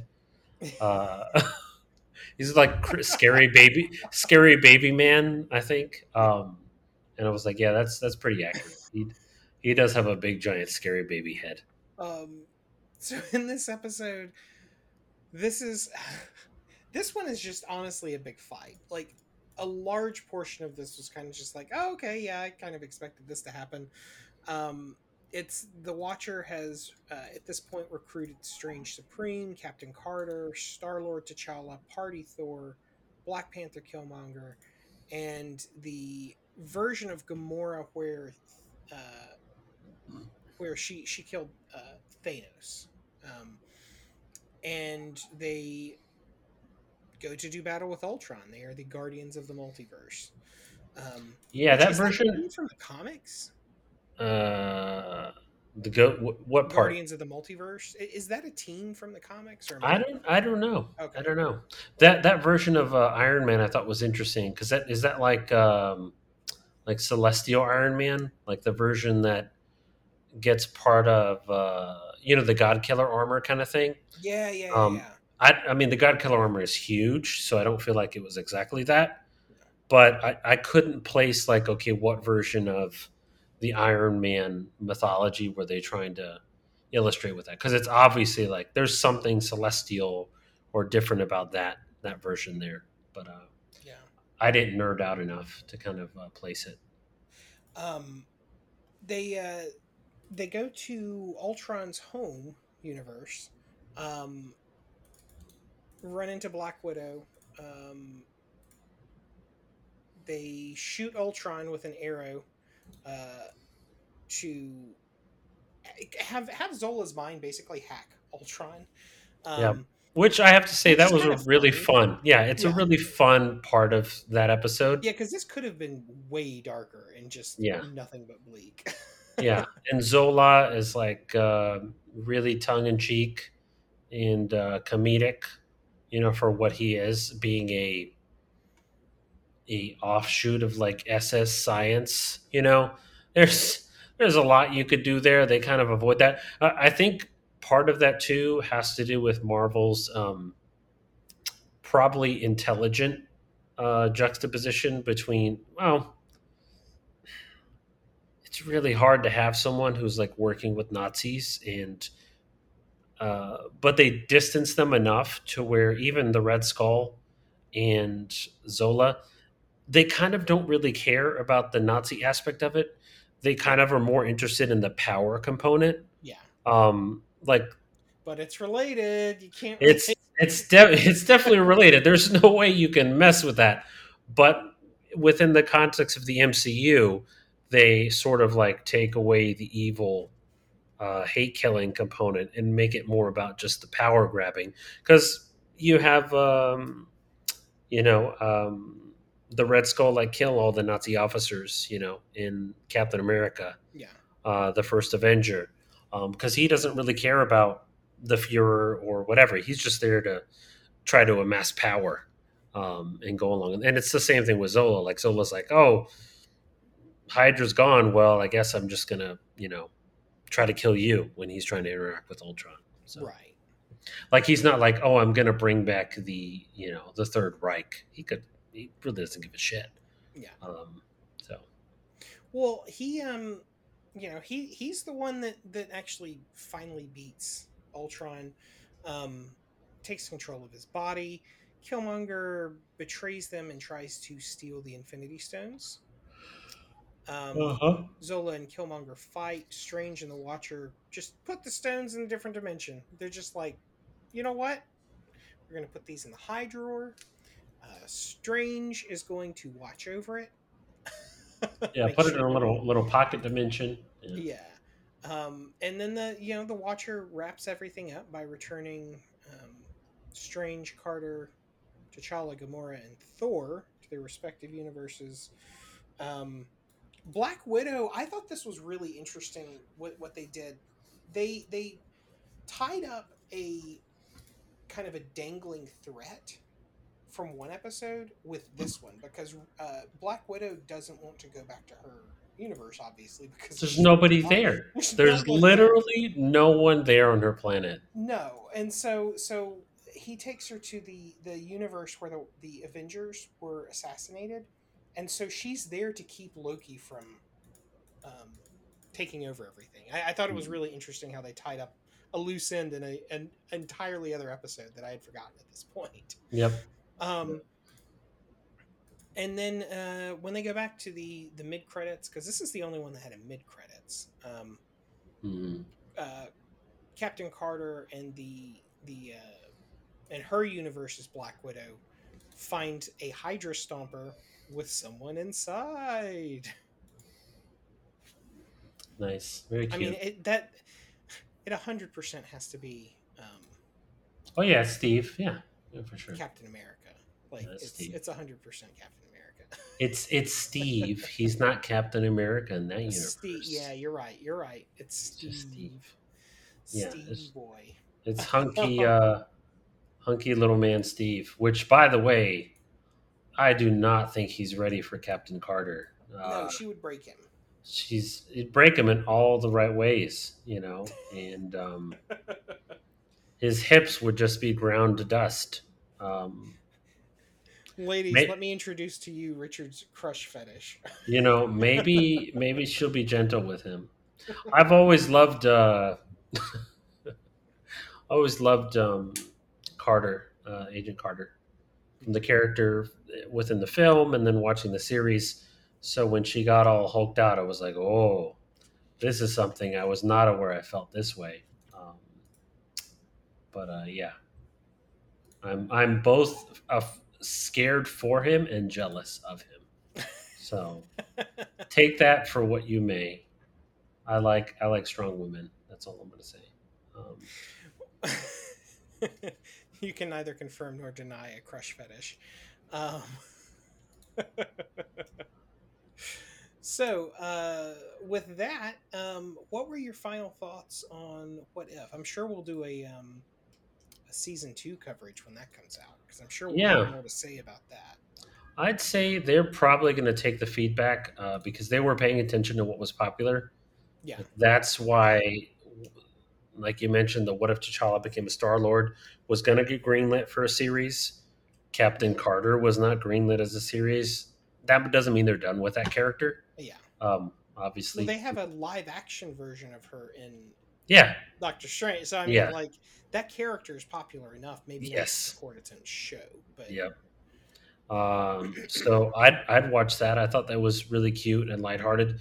Um, the way that the first um, the first Avenger movie was in moments, um, and when they give they let um, Captain America have levity, but I think Captain Carter is better at that from a character perspective yeah. because she doesn't she can be straight laced but still be light and witty, which is more in line with Agent Carter, hundred percent. Um, so I'd watch that series. That'd be a hoot. Because then it'd be her, and she'd have her beefy man cake robot friend, who's really just Steve in the robot suit, and I I would gobble that up. Um, that uh, that dynamic, I would just gobble that up. And then if you you throw in Jarvis, oh man, Jarvis and Carter was such a great dynamic in that show because Jarvis is obviously not a romantic interest. Yeah. Like he has a wife that he loves a lot within the Agent Carter series. He's totally devoted to, um, a hundred percent. But they still have a great dynamic together, um, and that's that's awesome to see because it's not something you get all the time. Um, yeah. especially within a show format between a male and a female character that have a dynamic that isn't necessarily supposed to be romantic, um, at least within these kind of stories. And then the Doctor Strange lost his heart instead of his hands. Strange Supreme could come back, um, you know, easily. What if zombies? You know, they greenlit that series. Um, Oh yeah, they So- did green that like that into an entirely new series. Yeah, so they were paying attention to what was popular. So the animation in every episode I thought was great.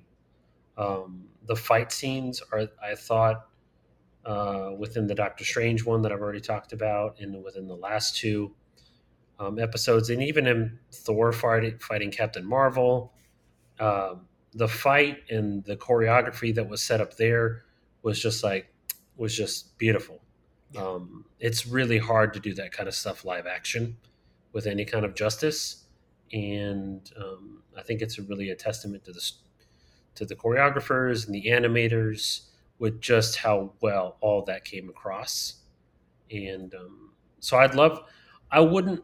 Not only would I love to see more what if, I'd love to just see more animated output from more Disney Plus Yeah. like more original animated output. And I think this really shows the way forward that they could do that with, yeah. like the kind of style and the kind of like high level they could uh, perform in that regard. Because I think the sky's the limit.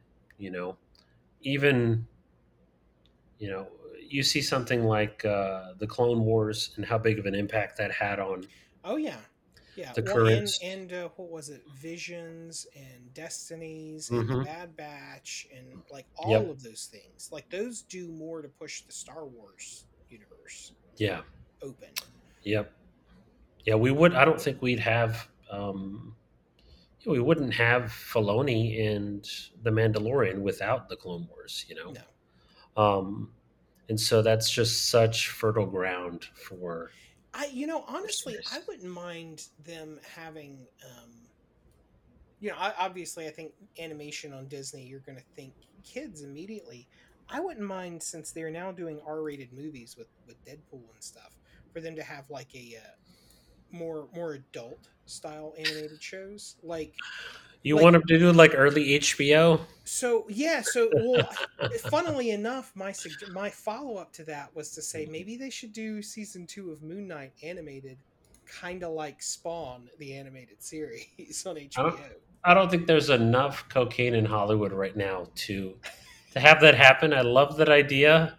I just I don't think there's a, there's enough of a crazy push like that uh, to make that happen. Now, I do think maybe with other properties, um, and they could do like, uh, you know, what is it? Um,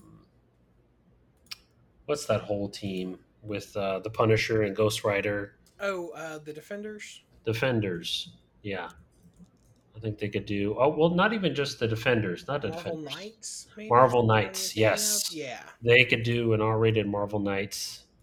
get, Um, get that ghost rider action in there johnny Ah, Blaze.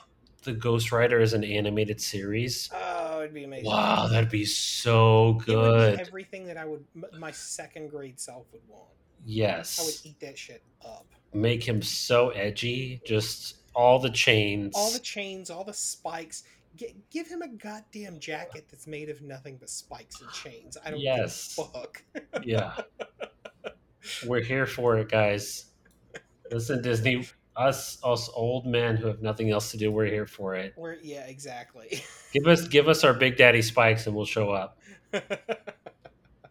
Uh, so yeah, the, really, the watching this again made me because before you're kind of initially absorbing it. The second go round, I feel like is more of an appreciation phase, more than like, oh, what is this? What are they doing? Where I'm just kind of so on the the tip of my toes, trying to figure out and adapt to what's going on, and evaluating it like so critically. And the second go round i was just appreciating it more for what it was because i know what's coming and what i already like. And so i get to appreciate other things that kind of just um, you know watching like the thor episode was like okay well this isn't my favorite one but this is a really cool fight scene. I like that they were able to do like a whole planet full here and so the gears start working in my head to where i'm just like you know, just give us more animated stuff. This was awesome. So that's kind of where I'm at. Um, just please, it doesn't have to be what if specifically. Just more animated stuff. We're here for it. You're doing. You're already doing X Men '97. Do X Men, uh, you know, 2027 as well. Just push it forward because there's just we're here. Yeah, you know. So yeah, like I am, you know, what if is is probably one of my f- more favorite lines of the comic. um, so that's I, where I I'm would at. love to see them keep this, like you said, and just have it have it running. I would like a more mature line of cartoons from Disney. I mean, I honestly, their kid stuff isn't the worst. Like, have you ever seen um, uh, what is it, Ultimate Spider-Man? Uh, no. Mm-mm. That show is way better than it has any right to be. Yeah. um, as far as an animated Spider-Man show goes. But uh, yeah, like I'm I'm still here for this. I don't have the fati- the fatigue that everyone says that they have with Marvel properties. I I don't understand it. Just watch something different. Like it's fine. Yeah. you know. Um, so yeah, I'm I'm ready for season two of this. Um, just keep keep funneling us awesome what if stories.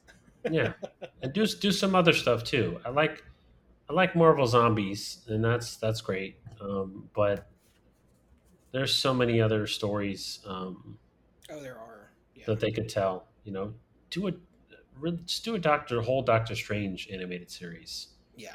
that would just yeah, be so badass Wild shit from the old comics with yeah Doctor Strange. Just animate it because, like, yeah, it's cheaper. Just he to he could do a whole episode where he goes to the dimension where those little gnomes are Yeah. and like he's got to argue with them and fight and then like maybe resolve some issue they're having Yeah.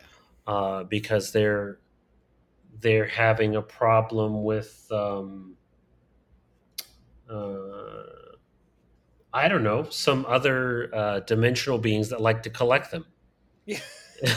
you know, and it makes sense. You know, um, and so there's just there's a lot to do. So um, yeah, just more. This brought into my mind the possibilities of what they could do with their animation, especially if they have access to these studios. Um, uh, and have a consistent vision and style that they want to go with.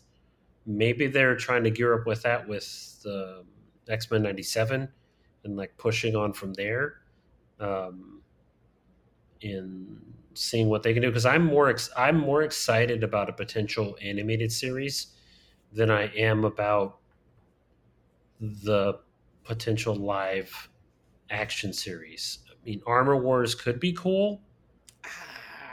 It, it could be cool, all right. It could be cool, um, but taking that budget and doing something else, animated wise, um, yeah. I feel would really be great. Um, yeah, I I don't understand why they're wanting to do Armor Wars personally. Um, because he's had to show up in so many movies as a side character, he wants some of that main character money. I think that's what it is. Uh, well, no, Armor Wars is um, isn't that the line where it's just basically like Pepper Potts and and her assembled team of? No, I think that's that's going to be a War Machine. Pretty sure. Oh, okay. Yeah, well then, yeah. Like I wouldn't mind War Machine, but I I don't know. I'm just ready for Gwyneth Paltrow to not be part of the MCU anymore. You know, watching the I, I I like to watch the first Iron Man pretty much very consistently. Yeah. And uh she works great there as a as a supporting character in her interaction with Robert Downey Jr. Um, yeah, that's that's pretty much it. I mean, I don't see her. She's a good act, actress. Um, uh, I don't think she has a. I don't think they've made a place for her within the larger MCU. Mm-hmm. Um, other than that yeah. you know that fight scene she had in um, Iron Man three. Yeah, Iron Man three, and then um, you know end game And yeah, and game Well, and that's why I guess I thought Armor Wars would include her and her because there, there's a maybe for sure. Yeah. yeah. Um, but even then, like I. I don't know how sustainable a War Machine series could. I mean, granted, it's probably going to be six episodes like the others, but mm-hmm. um, I don't know. Our, War Machine looks like a cool character, um, but like I, I, I, don't know. Like I, I could do without the whole Iron Patriot stuff. Like ho- hopefully, if they do it that way, that they they do it like a Falcon and Winter Soldier type, like spy espionage thriller type thing. I'm thinking. Yep. Um, but yeah. Anyways, I I am uh, interested in season two uh, to see where where these what if universes go. Hopefully, it's it's brand new universes and they don't do sequels to these because I feel like they've told their story at this point. Mm, like, I feel like they're gonna do sequels. They left enough breadcrumbs. Yeah. Yeah. I, f- I feel like we got to find out what happens in the uh, and by we gotta I mean that's what they intend like the the Killmonger universe. Yeah. They seem to leave that because then he got blipped out. Um, and then some of the other bits i feel like they're just going to go from there um, even the bit with uh, captain carter and the first avenger like they're going to do something with steve rogers so it's going to be like an anthology series that also connects between each other yeah um, but i don't i don't know what the big bad would be with they literally did multiversal conflict so I don't know how you. They're gonna have Kang. Like, are they going to introduce the idea of maybe like Battle World or the Skrulls? Yeah, it's. I, I feel like they're going to move farther in two seasons than Marvel has done in several phases. yeah, so, I don't know how they're going to keep on upping the ante. That's why I feel like just start doing your own separate series and yeah. um, go from there because I'm there for it So, yeah, that's it. Okay. Well, um, so the uh, the book club book that Stuart and I are, are uh, going to be discussing is Stephen King's uh, Eye of the Dragon or Eyes of the Dragon. Um, the next, I think the next episode you're going to be on, I think. Let me see. Let me pull up our our list here. Um, it's Batman the Animated Series, which is going to be another two-parter. I feel like. Uh, yeah, I think we decided maybe. Um, Yeah, because I feel like that one is one that you that we're gonna like do an episode on like how the show was made, and then a follow up episode of our like our favorites because there's Yeah. so many episodes that it's just like we're just gonna have to choose favorites. Like I, I can't. Yeah. I don't think we can go through all of it. no, no, it's gonna have to be favorites because there's just there's a lot of good stuff there. Yeah. Um, and even then, I'm I'm just scared thinking about it because you could talk about. Um, uh, There's a show called Tom and Jeff Watch Batch, Watch Batman that is the two hosts watching everything Batman media related, and they did a watch through of um, the animated series that went on for like three or four years. like, yeah, it, there's a lot there. You could do um, you know at least half an episode with uh, the ventriloquist and like Scarface. Yeah. and talk about that or uh, clayface um, uh, and you could do a, a bit about just the tone of the show and um, Yeah. so i'm actually really scared about that um, i could easily Who knows? It may be a three parter. Who knows? Easily be like a 13 parter. Um, i'm just thinking about some of my favorite episodes and just how much bullshit i could come up with. Um, it's really it's really scary. I'm really scared well, yeah, we can we can come up with that that later. But uh, yeah, so that's maybe we could do like our favorite two episodes or something. That's- two, just two, Sh- just shut up man that seems doable just Like, two. yeah. Oh my god, what do I Yeah. have here? Because I've, I've already taken notes. Let's see. i bet you have you bastard Three, four, five, six, seven, 12, 13, 14, 15, 16. I got twenty.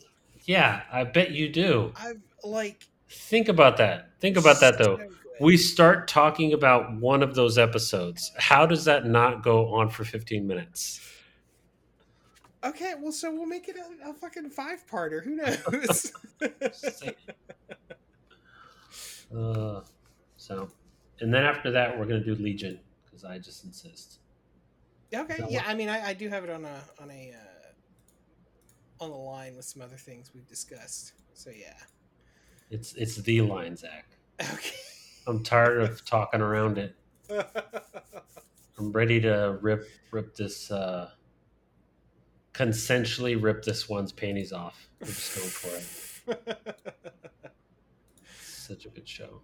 um, Um, I rewatched. Um, oh, we should do X Men the animated series. I think. well, we have that. Legion. We have that Yeah, on the it's on the list, but I think we should do that before Legion. I don't think so. No, I don't think we should do it before. You're trying to just delay the inevitable. I'm ready. I'm ready for. Uh, I was watching. Um, what is it? Uh, what's that Netflix one? Uh, the Eurovision movie. Oh yeah, Yeah, you know the Eurovision movie. You've seen it. The Will Ferrell one. yeah, I have. Yeah, and it's got the uh, the main ac- actor from Legion. And so I just thought about, oh man, I want to watch Legion one and two again. Those seasons so good. Um, so yeah, Okay. Well, we'll um see you guys next time, and uh God, I gotta figure out a way how to end these like 150 episodes in. Bye. uh, yeah, yeah, for sure. Um, see you guys later.